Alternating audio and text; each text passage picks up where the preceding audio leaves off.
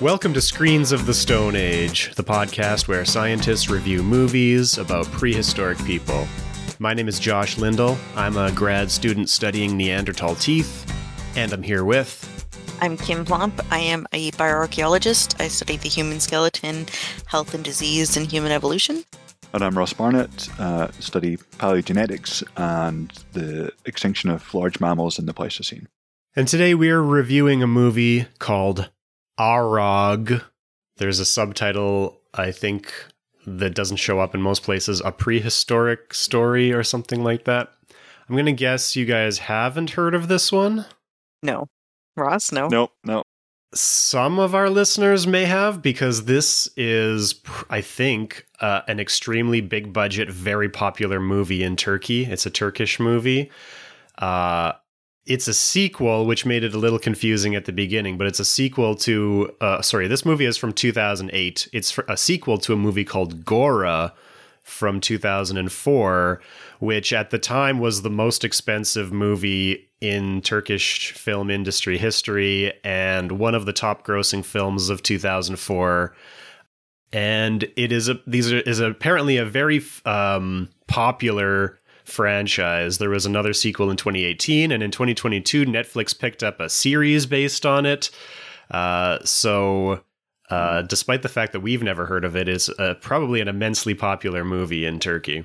I can see how it could be because I actually quite enjoyed it. I thought it was uh, quite fun. I definitely laughed a lot more in this one than I have in, in some of the previous Hollywood uh, vers- versions of films that we've watched. So yeah, yeah, me too. I liked it, and I I think I think a lot of the humor probably didn't translate. Mm. So if we actually understood the original Turkish, it might have been even funnier. But I agree, it was uh, there were a lot of really good jokes in it. Yeah. Mm-hmm. Uh, anyway, who wants to summarize this one? Uh, Ross is always better at paying attention to these things than I am. I got a bit lost with the whole space stuff. well, I can try, but what usually happens is I kind of follow my notes, and then about halfway through, the writing gets too difficult to uh, read, and I go off into a tangent. But yeah, I mean, as, as Josh said, it's a um, it's a sequel, but you can kind of you don't really, I think, need to know what happens in the sequel. It's kind of quite well um, signposted in the in the first sort of ten or fifteen minutes of the film. So the kind of background is, from what I've worked out in the first film, is that this fairly average uh, Turkish guy called um, Arif somehow went to a different galaxy and met uh, a female alien called Cheku, who he, who despite him being about, I'll be generous, saying 30 years and several attractiveness classes different from uh, Cheku, they end up falling in love and getting married, despite the uh, evil intentions of a bad guy called Logar, who is incidentally and confusingly played by the same actor that plays the main character of Arif. And the, the kind of differences between Logar and Arif are, are quite good. I didn't realize until about 15 minutes in that they were the same the same actor.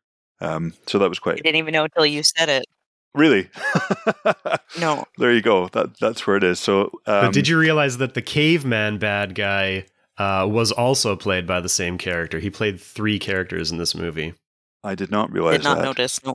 Wow the chief of the uh, of the bad guy tribe. Okay, well there you go. He's a regular Turkish Mike Myers. Um, so that's great. Yeah, uh, yeah.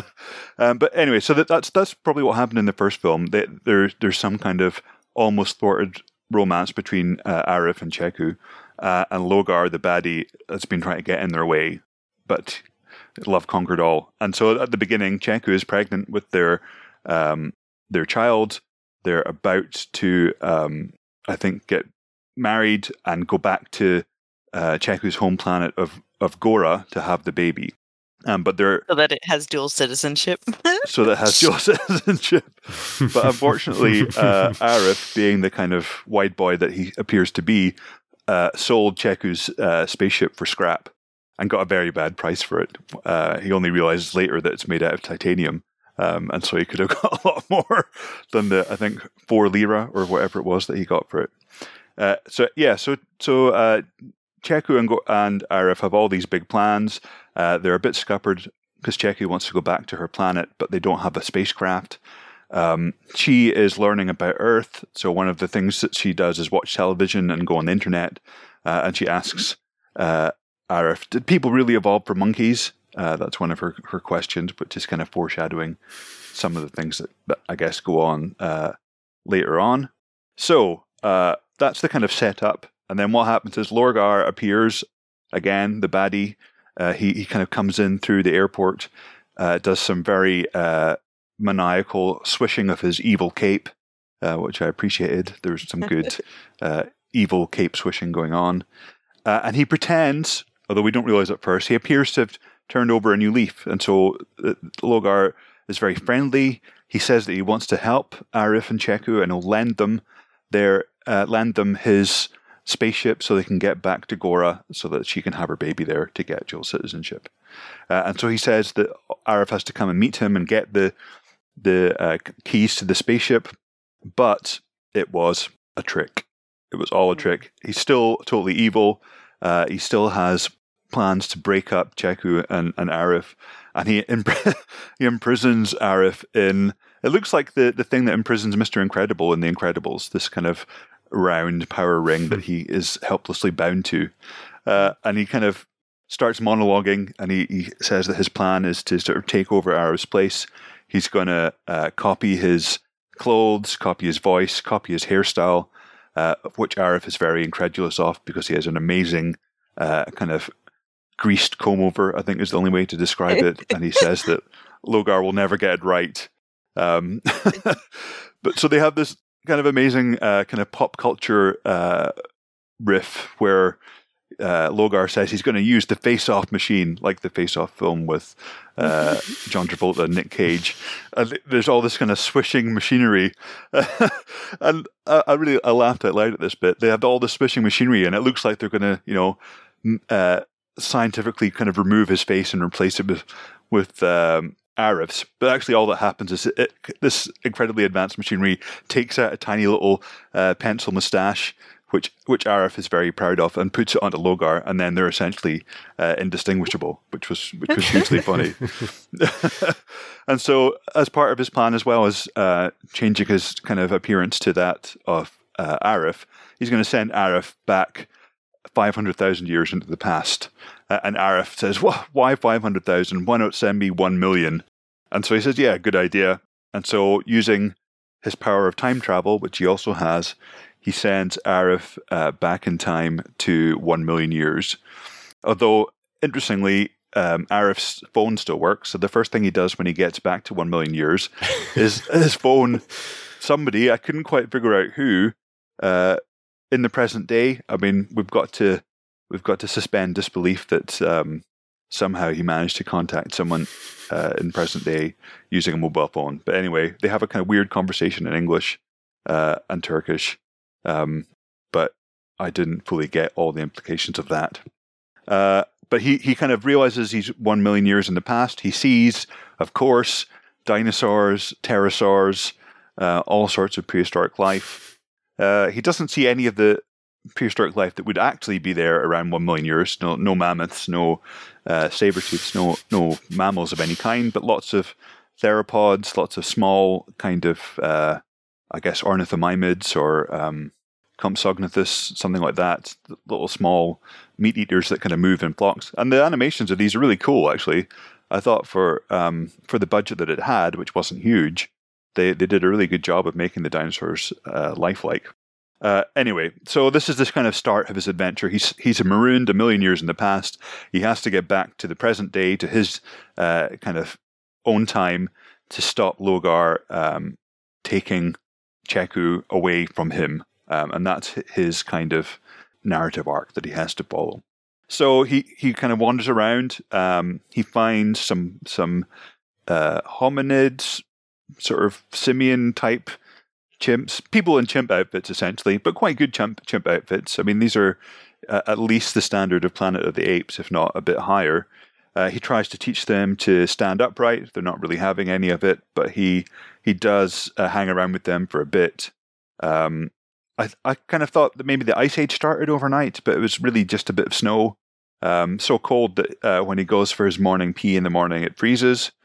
Um, he has enough. Of the, he has enough of the eight people, and so he d- disappears. And just as he disappears, the, the kind of monolith from 2001 drops down from the sky, uh, and um, I guess accelerates the evolution of the chimps. Um, he starts dowsing for water because that's what he needs. So he's got a dowsing rod. Uh, he discovers a snake, and then he says, "Oh, there's no evolution; it's still just a snake," uh, which is interesting because that's that's very much a, a kind of creationist uh, school of thought. Um, but while he's looking for for his water, he bumps into a T Rex or some other kind of equivalent theropod. I didn't get a good look at its arms to see whether it was T Rex or something else. Hmm. um, but uh, they they kind of get off on the the wrong foot. He thinks it's trying to eat him, but actually, it's just protecting its eggs. It seems to be a lot smarter than even the monkeys, and so he basically backs off and says he's not going to bother their eggs. And the T Rex gives him uh, a big knocks down a hive of, of honey for him, which is nice because he's hungry. And then, weirdly, despite it being a beehive, uh, a giant hornet wasp appears. Um, you know that that's kind of weird, uh, and starts to chase after him and stings him on the head. And then, also weirdly, he says, "How do you treat a bee sting? Ammonia, which is not what you treat, which is what you treat bee stings with. Uh, so bees have uh, an acidic sting, and so you have to treat them with the base. But wasps and hornets have an alkali sting, and so you've got to treat them with an acid. So if you get stung with a bee, ammonia by a bee, ammonia is a good treatment, um, or some other kind of weak base.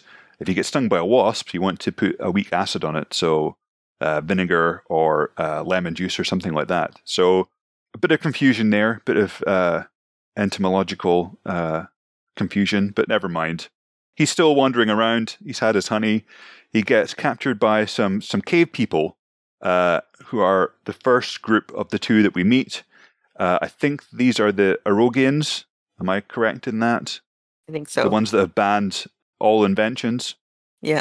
So these these uh, these guys have, for reasons that are never actually fully made hundred percent clear, have banned all things that are new. So they're not allowed to write or draw or have um, big spears uh, and good lithic technology and all that kind of stuff.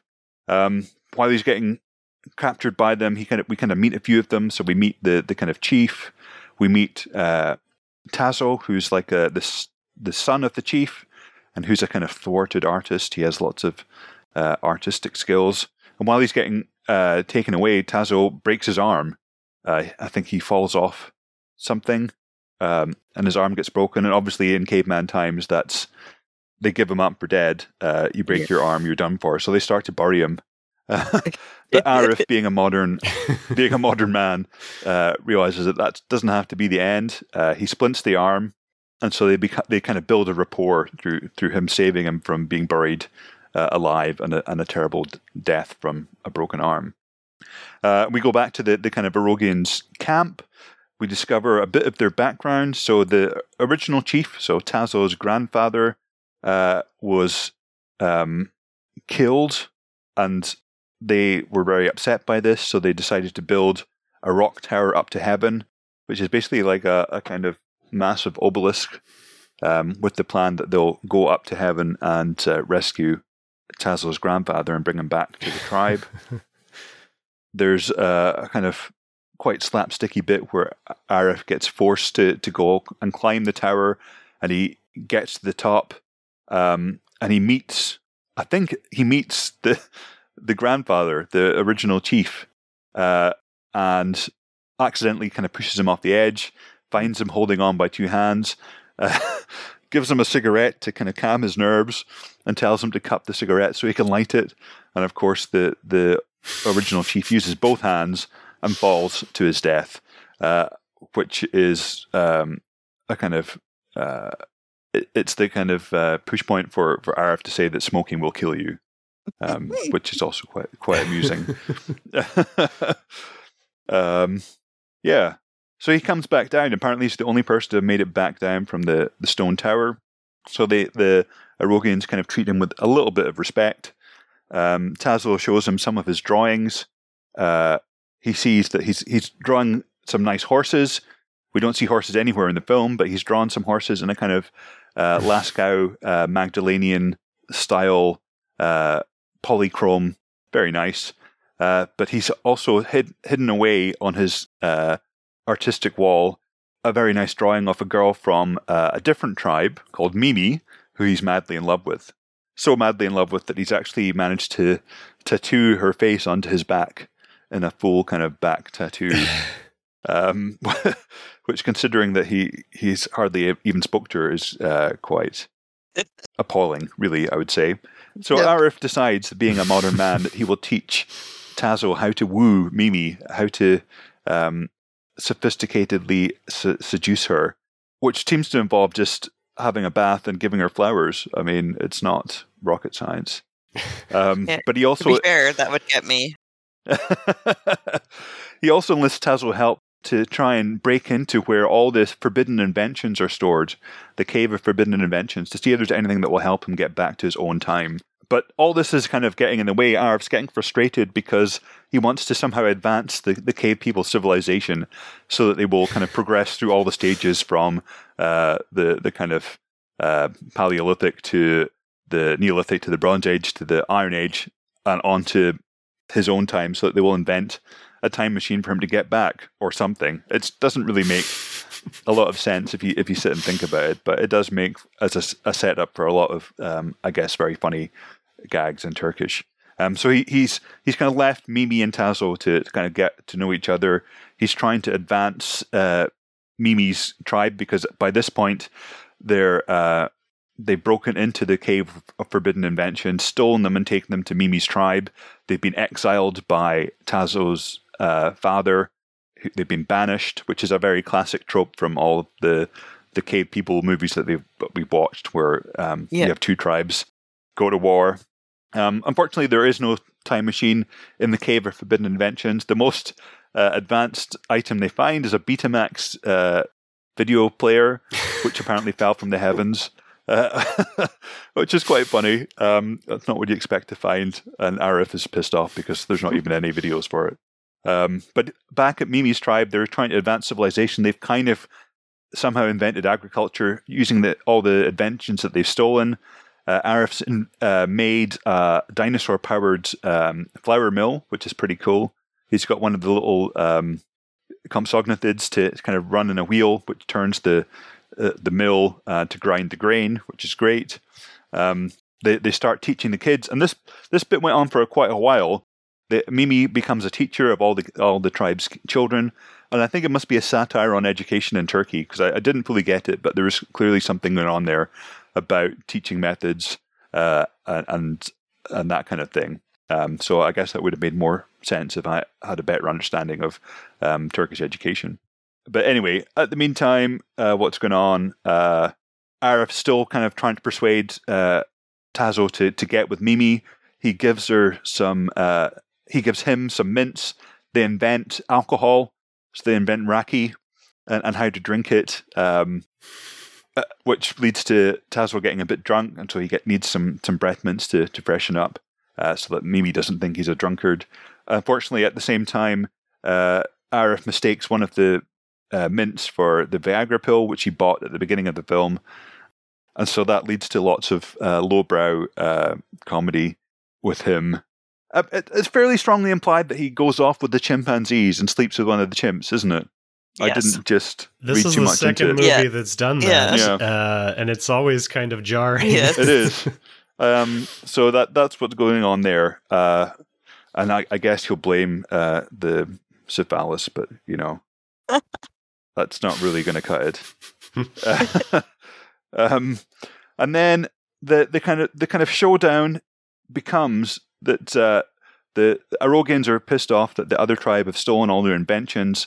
They're kind of going to go to war, and then very subtly, uh, they decide to not go to war, but to settle their differences with a football match. Uh, and so it kind of segues. Also, the second movie that's done that. Yep. yeah, it kind of segues into into um, a prehistoric football match. And unfortunately, the Arogians are expert football players. I got the impression that some of the actors on the Arogian football team were real footballers, maybe from the Turkish team or something. They looked like it. they, they could have been. Yeah. Uh, anyway, so the the Rogians tradition is to play football, whereas uh, Mimi's tribe, I don't know if they even have a name, but the other tribe have no football uh, experience. So that quite a lot of the rest of the movie is taken up with like a training montage of how to get cave people to play football. And the the time comes, they they go to the arena. Obviously, it's uh, like an underdog story, so they have the rules are first to five. They swap uh, ends, first to ten wins, and so you know it goes five 0 five five, uh, nine five, nine nine, and then all of a sudden they're about to win. Um, uh, the good guys, not the Arogians, the other ones, and then one of their players gets abducted by a pterosaur, um, which leads to a penalty. But at the same time, uh, the the chief of the the good guy tribe, he's saved the. Um, does he did he save the penalty and that messes up his hands, or is it a previous goal that he saved? I can't remember. He, he saves he saves a goal essentially, and the power of it is so much that his hands get all messed up, and so they have to call on uh, the old guy that invented Raki in the tribe to be their new goalie, which actually works because the these guys have plot armor, and so they're never going to lose. Um, and Ar- Arif somehow it's not explained particularly how he's developed some superpowers which only appear when bread is broken over his head. That must have happened in the first movie. Yeah. I guess. Um, so he can, you know, uh, Matrix style jump in the air and uh, and stay there, and he uses these powers to score the winning goal, uh, and then everything's over. Everyone celebrates. Um, he is kind of resigned to his fate that he's going to have to stay around in one million years uh, BP, but then all of a sudden, a time ball appears, and out steps uh, Cheku, his wife, who's pregnant with this kid. Um, and so he's overjoyed. And what's happened is that basically, um, the second that that uh, Arif went off with Logar at, at the beginning of the film to go and see the spaceship when he gets um, abducted, Cheku on the internet discovers uh, a, a news story about some one million year old graffiti that's been bound, which uh, Arif had done earlier in the film when he gets back to one million years ago, of um, how Arif loves Cheku, and that makes her realize that Logar's tricked her, uh, sent Arif back in time, and so she knows what's what's what.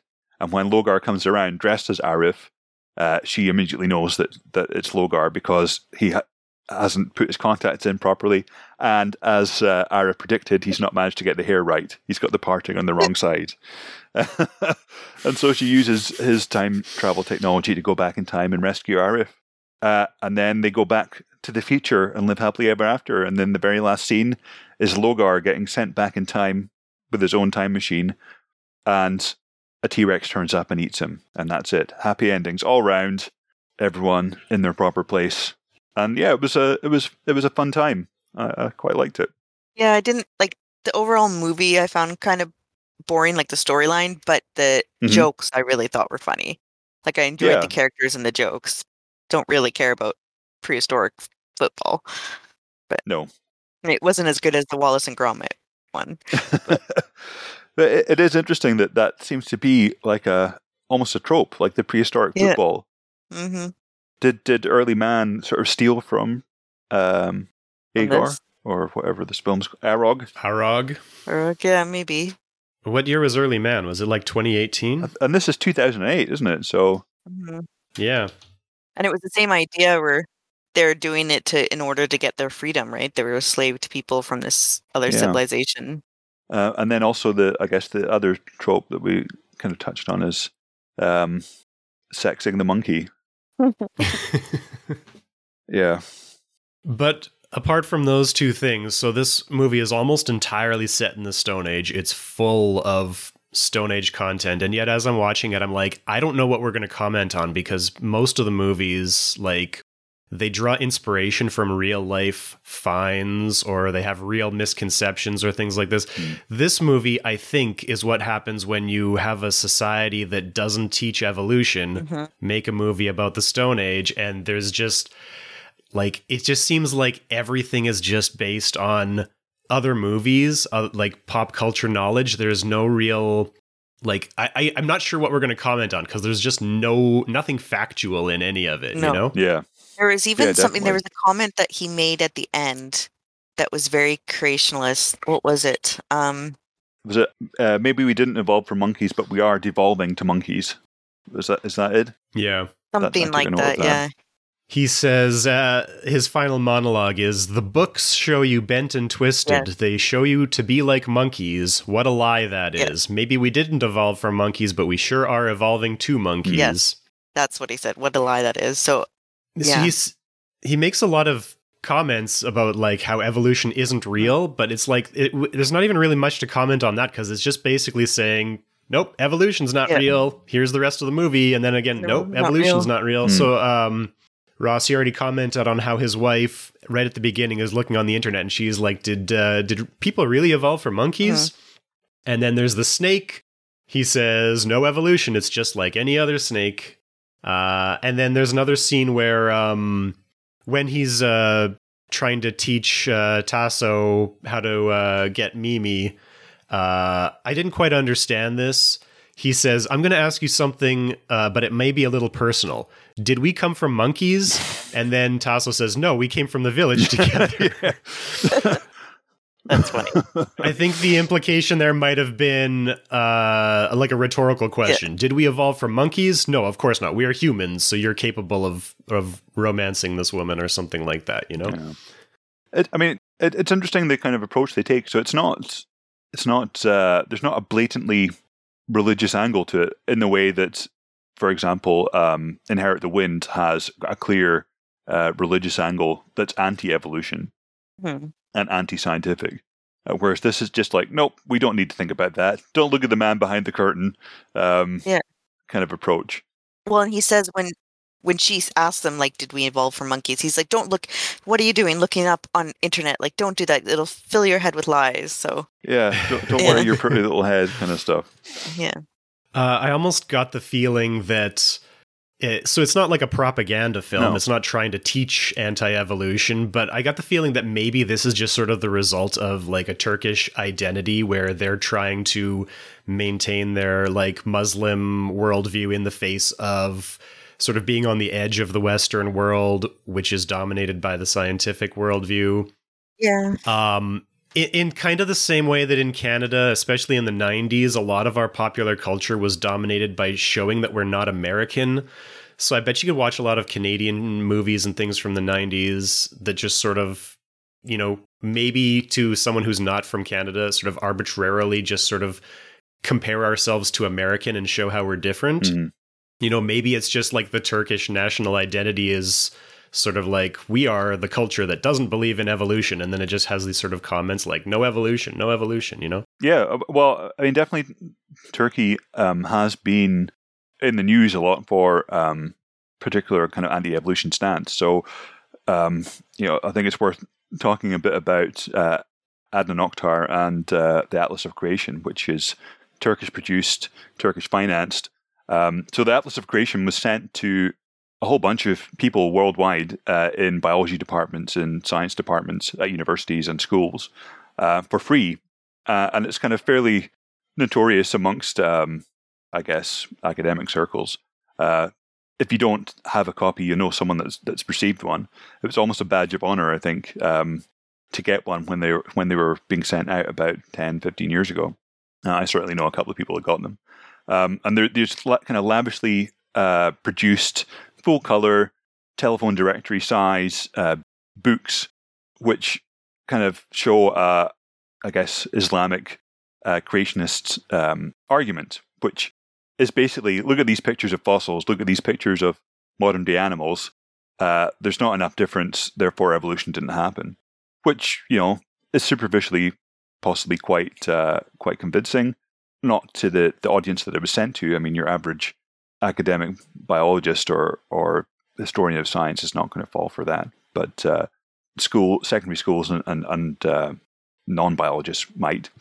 Um, and so it was funded by this guy called Adnan Oktar, who writes under the pen name of, of Harun Yahya, uh, who was the face of Islamic creationism and the face of Turkish creationism, I guess, as well. And his um, kind of shadowy financing and uh, background really influenced, I think, a lot of the Turkish public education. And so, I mean, Turkey is at least nominally uh, a secular state. Its its founder um, was an atheist and didn't want religion to interfere with um, with public education, with public society, and, and so nominally, although that has changed, um, as all kind of founders' intentions tend to, um, that has changed, and so the the kind of creationist works of of uh, Adnan have kind of been exported worldwide as the kind of um, alternative to kind of Christian creationism, a way of saying, you know, it's not just these uh, right wing evangelicals. We've also got right wing um, Islamists that that uh, are creationists, and it, that's because you know it is a religious um, position. It's a an uh, Abrahamic religious position, um, so that's why it's common to Islam, Christianity, Judaism. That those are the three main uh, Abrahamic uh, religions, and they also all have um, sections of them which are uh, strongly creationist because of reasons.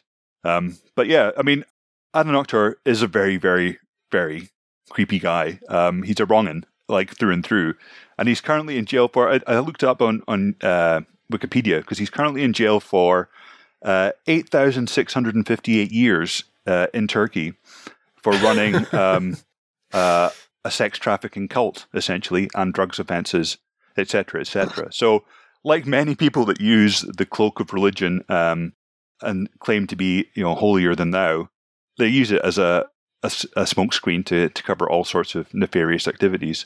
And this guy was no different. He, I remember, he um, used to put out very, well, I'm not going to say swish, but very um, exp- expensive looking, but you know, cheap expensive looking, like you know, Trump expensive looking, lots of gold and marble, that right. kind of nonsense.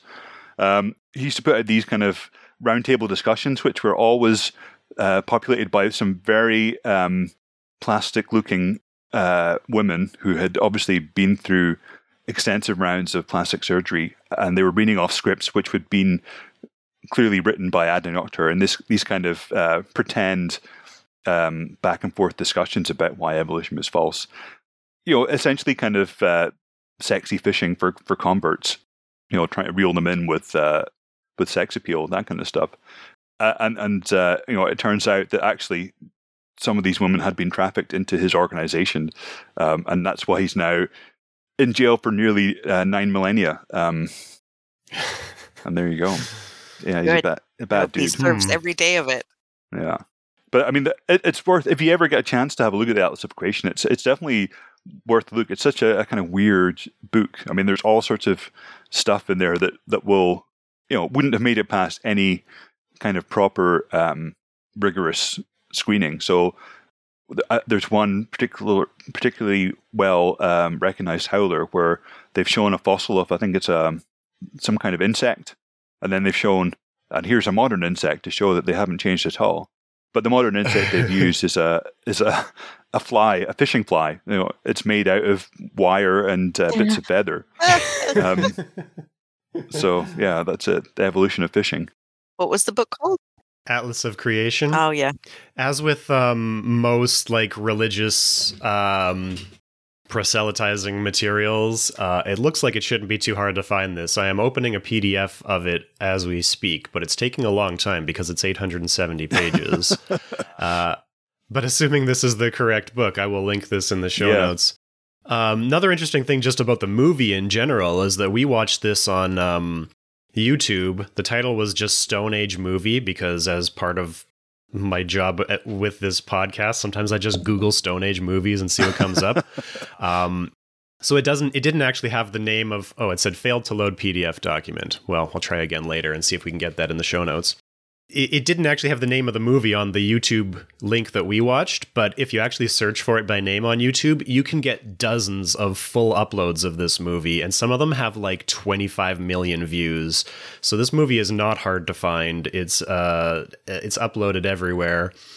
Uh, the the original the uh, the first movie Gora is actually available on Netflix in Canada, uh, so I'm not sure if uh, Arog might be available on Netflix in some countries as well. But if you wanted to watch this movie, it's very easy to find it once you know how to look for it.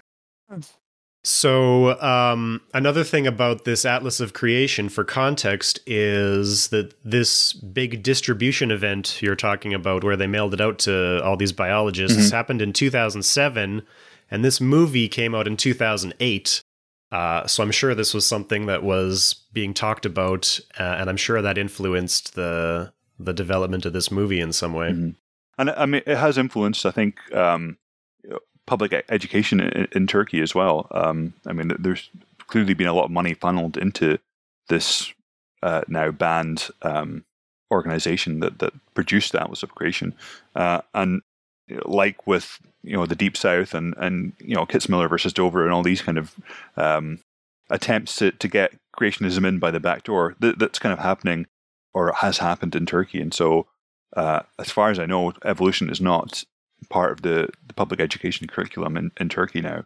Um, and you won't hear about it during um, compulsory education at all. Yeah, it was officially banned in 2017 uh, for uh, primary schools. So they can still teach it in universities, but it's illegal to teach evolution uh, to to school children in Turkey. Yeah.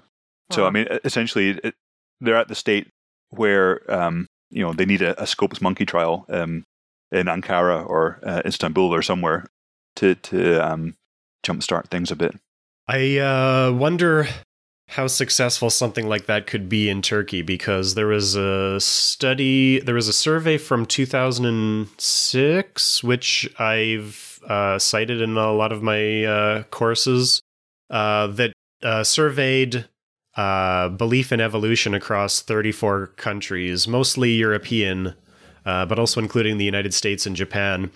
And Turkey was the lowest on that list, uh, right below the United States, interestingly enough, which is why this uh, story was so big at the time, because United States had just slightly higher levels of belief in uh, evolution than Turkey. Uh, but the question they asked was um, they asked people to respond true or false. Human beings, as we know them, developed from earlier species of animals. And uh, in Turkey, the response was about 25% uh, true to that statement. In the United States, it was about 40%. Yeah, but I, I guess also you have to uh, imagine that that number is a massive improvement from uh, the Scopes time when um, when that, that trial was was underway, uh, and that um, through the efforts of those, they've managed to um, increase awareness and understanding of of uh, of evolution. Well, normally we start our episodes nitpicking the scientific mistakes in the movie, and we didn't do that on this one. Uh, is it worth doing that at all? I mean, most of the mistakes are things that we've been over so many times, like dinosaurs and Yeah. humans don't co- coexist, and and evolution. I mean, they had cultural evolution be the idea of cultural evolution be quite linear, right? Like he had this idea that you start from one end and you just keep like that. There's a formula that you follow, and if you follow that, you'll end up with modern civilization, which is not correct. Yeah, I thought that was uh, interesting as well. It's not something that really gets a lot of serious thought, I guess, in in the the kind of Hollywood movies that we've talked about. The kind of teleology of uh, you know you always have to have you, you can you can basically um, force a movement from Stone Age to uh, Metal Ages to to modern times. Mm-hmm. I don't think that's something that would occur to to many kind of Western um, script writers as something that, that would make sense to an audience. Yeah. Uh, Maybe I'm maybe I'm giving the audience too much credit. I don't know. Hard to say. Oh, there's one little statement right at the end. Uh, the uh, news reporter, when they're talking about the discovery of uh, Arif's uh, cave painting, uh, they say that uh, carbon carbon tests show the paintings to be between 500,000 and 1 million years old, and there's like four things wrong with that statement. So you can't do carbon dating for anything older than about 50 to 70,000 uh, because at that point all of the radioactive carbon has decayed and there's nothing left. Uh, so 500,000 to 1 million is um, way too old for carbon dating. Second, it's pretty difficult to carbon date paintings or to like date paintings at all. Mhm. Um, Third, 500,000 to 1 million is a pretty big error range. Normally I'd hope I'd hope we'd get something a little more precise than that. Yeah. But uh, I mean, you can carbon date actual kind of late Paleolithic um, cave paintings where they've used uh, charcoal or or carbon based paints. That can be and has been been done. So that's how we have kind of dates for places like Lascaux and Chauvet and uh, uh, Altamira and, and places like that because they've used charcoal, which is essentially carbon that's come from a living tree. Um, and the, the kind of AMS methods, the accelerated mass spectroscopy methods of radiocarbon today use, you know, on the order of, of a few milligrams of, of material. So it, it can can be done. And I mm-hmm. guess there's also alternative dating methods for for that kind of time period. Like if um, you look at kind of flowstone analysis of if if flowstone has covered um, carvings on a wall, they can use that and have used that in, in the past. So I mean, definitely. Th- this uh, glosses over the fact that you know dating cave paintings is difficult, but also really interesting um, and, and worth kind of looking into. Yeah, my understanding is one of the reasons it's difficult to date even paintings that are carbon based uh, is just because they're just carbon on a surface. So, like all of the dirt and stuff in the mm-hmm. air, like if there's soot in the air from things like that, it'll adhere to the surface. And then when you scrape off some of that carbon paint to date it, you're getting younger carbon along with it. Mm-hmm. So you're Absolutely. it's going to skew your your results. Uh, yeah. And you know, if caves are, are limestone, you know, calcium carbonate, you've got scrape some of that off. You've got carbon in there too in the stone, and that's yep. not going to do your your dating any favors. That's going to be old old carbon. Yeah, there's that one. I forget which cave painting it is, but they've taken samples from different parts of the artwork, and they've gotten diff- like completely different dates from each part. Mm. And so, you know, is it that they've added on to the artwork afterwards? Probably not for that big of a gap, right? But so there's something yeah. happening with the preservation. It's, it's, a good point. That, you know, people do tend to take carbon dates as you know, for want of a better word, as gospel. Um, but th- there's a lot of uncertainty, not just with the dates themselves in terms of the error ranges, but you know, has it is the carbon that you're dating only from the thing that you want to date? Uh, has it been contaminated? Um, are you looking at something like Kim said? Is it a, a retouching of a painting that was done, you know, ten thousand years after the original painting was done? All these kind of questions. Yeah. Um, you know, it's just the, the nature of of, uh, of the science that that uh, you might get an answer, but how much uh, trust do you put in the answer?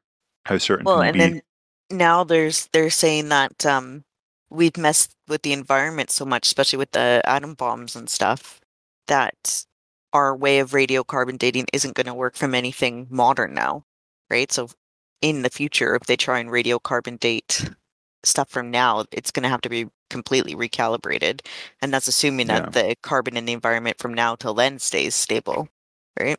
Because I think it's the last 50 years or so, it's we've just messed with it. So, yeah. So, that, I mean, that's why all, all radiocarbon dates are before kind of 1950. That's the yeah the, the kind of cutoff point for when when the H bomb tests were done. But I mean, you can sort of date um, stuff post 1950 just by looking at the um, the spikes of particular um, radioactive isotopes in there.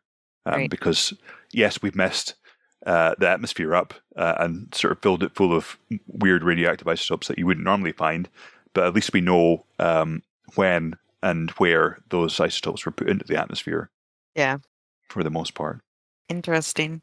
Do Josh, do you know of any of the, the newer sequels to this film? Do they have a prehistoric um, setting or illusion or anything like that? Where do they go? There's more of these, but the bad guy died. the um the third in the series from 2018 is called Arif V216. They all have terrible names. I wonder if these names are more culturally meaningful in uh, Turkish. Um, I think there's a robot named 216 in the first movie. And so in the third movie, um, this robot comes from Gora to Earth and meets up with Arif and wants to become a human or something. I think that's the premise of it. And then they go back in time to 1969. I'm not sure why. Hmm. well, why wouldn't you? I mean, if you had a time machine, that's a pretty good time to pick. Yeah. And then the Netflix series, I don't know anything about it. I wasn't able to find it. I didn't uh, look very hard for that though. But I don't think any of them else, any of the other others, have to do anything with uh, uh, the Stone Age at all. Unfortunately. Hmm. Oh well. Maybe we can uh, go over some of our favorite jokes. Um, there's two types of joke in this movie that I really like that they do constantly. Um, one of them is just constantly referencing other movies, like they're always talking about other movies. In the scene where um, Logar has uh, Arif uh, trapped in the uh, uh, the Incredibles magic electric handcuff ring or something, whatever it is called. Yeah. Um, he's like monologuing to him and he's talking about how he's going to um after he's stolen his identity and he looks exactly like him except his hair is parted from the wrong side uh, he tells his little sidekick to bring him the thing from the tom cruise movie and uh, he hands him the mask from um eyes wide shut he holds it up to his face and then the the chanting music starts and then he pulls it off his face like no not that movie the other movie and then he brings him some voice changing thing i don't know what movie that's from is it from uh, Mission Impossible. mission impossible or something I imagine it would be. and then Arif is constantly making references to movies. Like he, he sees the Tyrannosaurus and he's like, "Oh, I know you from Jurassic Park. I've seen all your movies." Yeah. Right? One of what I enjoyed is when they he was just talking to the tribe at first, and they realized they could speak the same language or something, and one of the guys finally and it kind of says something in a huff and walks off, and Arif's like, "Wait, there was no subtitles for that. What was that?" that was funny. Yeah, that's my other favorite type of joke is the breaking the fourth wall. They Yeah. do that constantly in this movie. It's a very film literate film, isn't it? I mean, there, there's like at least you know a dozen, two dozen other films that are referenced just by Arif. Like Braveheart's in there, uh, Tom Cruise, um, what else? Jurassic Park, yeah, Face Off, all sorts of stuff, which uh, yeah makes it quite funny. And yeah, it's done well. Even silly jokes, I I quite like. Like when he was asking after the face-off thing, he asked for the um remote for the time machine, and so the guy hands it to him, and then he turns it on, and then a little um automated car or whatever, like the toy thing, drives by, and then he's like, "No, no, the other one." it's almost a bit kind of uh, Naked Gun style, that kind of just Yeah. constant uh, visual jokes, which are, Yeah. which is which is funny. My Yeah. my favorite one was definitely the the face off mustache. That was uh, I found Yeah. that very amusing. Uh, I feel like during the it, it's not as good as uh, like other Leslie Nielsen slapstick movies because the jokes aren't quite as constant, and especially during the football match at the end, it really sort of slows down. Mm. You, I think you have to be you have to have sort of this non North American interest in football to really care about that scene very much. But uh, they make a lot of fourth wall breaking jokes in that uh, football game. Um, there's one where the goalie makes a big save in slow motion, and you can see clearly it's a different actor. Yeah. And uh, the opposite team says, "Hey, you're lying. That's a that's a different person." And he's like, "Well, it was a stunt double. What do you expect? He's going to do it himself." and um, another one, they make a big goal, and uh, the bad guys make a goal, and then there's an instant replay that says like replay in the corner where they make the same goal in slow motion.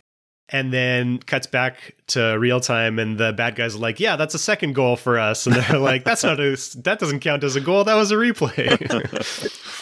Well, I guess if you want commentary on all of the actual archaeological stuff in here, go check out our other episodes where we talk about tattoos in Mhm. the Iceman episode, where we talk about, I think we probably talk about pottery in quite a few episodes. Uh, we talk about cave paintings in Alpha and in um, lots of episodes. We talk about cave paintings, right? Yeah. Uh, the Descent. and football. Um, we talk about football. No, football. Talk about football in the early man. Um, this is not a very science-heavy episode, I suppose. no. but I think it was nice to have a, a, a film which you had no kind of preconceptions about and actually enjoy it because uh, Yeah. It was, and when was it first fun. started with the spaceman and stuff, I wasn't quite sure because you're like, okay, this could either be hilarious or horrible, and I really was like, uh, I don't know. But yeah, it was good. I was fully prepared to have my movie choosing privileges I- taken I away really for another we three going to. episodes after this Yeah. one. I was like, Yeah, Josh. Almost by accident, you've you've managed to find a good film. That's great. This will be a good episode to ask our viewers, our listeners, uh, if you like this podcast, tell your friends about this podcast because the movies, uh, the the big blockbuster movies that we cover, get a lot of listens. These really obscure ones don't get a lot of listens. Mm. Uh, but I like doing these ones Hmm. because uh, they let us watch something we never would have otherwise Yeah. heard about. Yeah, definitely. I've watched a Lots lot of, different movies ideas. in the last two movies years that I would have never watched or heard about or thought about. Same. We should also mention uh, that, that Josh is due congratulations because uh, his talk about this podcast won the award for best talk. So oh yeah, at the very prestigious Paleoanthropological Society of Canada conference that had about twenty five attendees. don't That's knock pretty it. good It's, it's good for the CV. Yeah, and it's it was That's our true. first conference that wasn't attached to the Canadian Association of Physical Anthropology. So it was the first standalone conference for the society. It's only a few years old. I Yeah. think that's pretty good. I did not stay. Sorry, it was in. The, I went to bed after my talk. Did you give yours remotely? yes, Kim, Kim? you presented at about midnight, right? Yeah, I presented at midnight here. Did any cats make an appearance? I don't think so. But I had had I was fighting off a migraine all day, so I was on my migraine medication. So I actually wasn't nervous for the talk at all, and uh, Great. just it was actually really. I just gave it without worrying about anything. So yeah, it's kind of the way to do it. Yeah. Don't try that at home, kids. Well, do we want to wrap up this episode on Arog? One thing we never mentioned is for some reason both Gora and Arog are abbreviated A.R.O.G. And I Yes. never understood that because Arog just seems to be the name of the village Yeah. and Gora just seems to be the name of the planet. I found Mm. that confusing too, and I kept googling Argos, which would take me to that shop in the UK. Did you get anything? No, no. Yeah, I, I'm, I'm, I'm guessing it must be explained in the first film why, and then the second film is just an anagram, which has maybe no meaning. I don't know. Well, um, I like this one. I thought it was very funny. I'm sure it would be a lot funnier if you spoke Turkish. hmm Oh, the one thing that I did enjoy too is that so at the beginning when she's looking at the internet, she says, "Did people come from um, monkeys?" And he says, "What are you doing on the internet? You're learning all this silly stuff. Put it away. Put it away." And it's her being on the internet that saves him, right? Because she's paying Yeah, attention. that's and right. That's when she notices. So Good point. yeah, Oh yeah, we usually we mention whether or not the movie passes the Bechdel test, and this one definitely does No. not. Mm-mm. No. There are two main women characters uh, who are only love interests, they, yeah, never in And the they same never talk to scene each other. together. and never in the same parallel dimension, apart from about five seconds. Yeah. It's so astonishing how few movies pass the Bechdel test once you start paying attention to it. Yeah. Mm-hmm. It just doesn't like it's half the population of the world. Like it doesn't make sense why. That's why you can't go wrong with Aliens, the film. Yeah.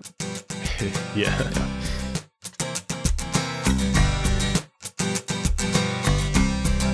If you've been enjoying Screens of the Stone Age, get in touch with us. Follow us on Twitter at SOTSA underscore podcast and on Facebook at SOTSA podcast, or send us an email to screensofthestoneage at gmail.com. Screens of the Stone Age is supported by the Paleoanthropological Society of Canada. Find out more at pasc-scpa.ca.